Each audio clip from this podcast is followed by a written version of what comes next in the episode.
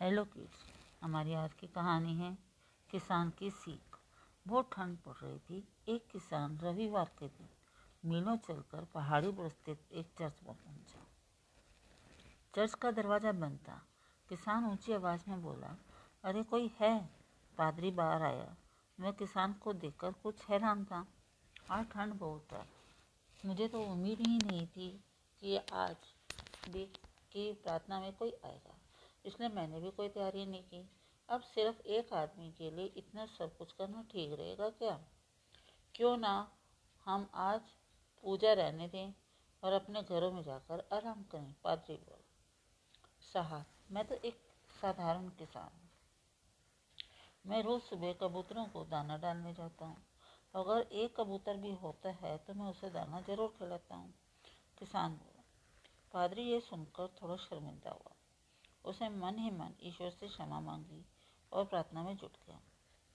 पहले उसने सारी टेबल कुर्सियाँ साफ़ की और हर एक टेबल पर ले जाकर बाइबल रखी, मोमबत्तियाँ जलाई और पूरे विधि विधान से पूजा अर्चना की।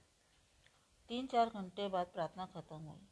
पादरी ने किसान को धन्यवाद दिया कि उसने उसे अपना कर्तव्य याद दिलाया। किसान कुछ नहीं बोला और उठकर जाने लगा। इस पर पादरी ने पूछा क्या हुआ?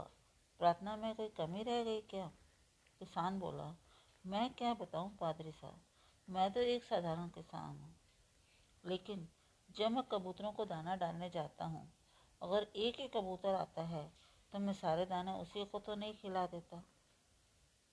पादरी को एक बार फिर एहसास हुआ कि सिर्फ़ अपना कर्तव्य निभाना ही ज़रूरी नहीं है, बल्कि परिस्थिति के हिसाब से खुद को ढालना भी आवश्यक है।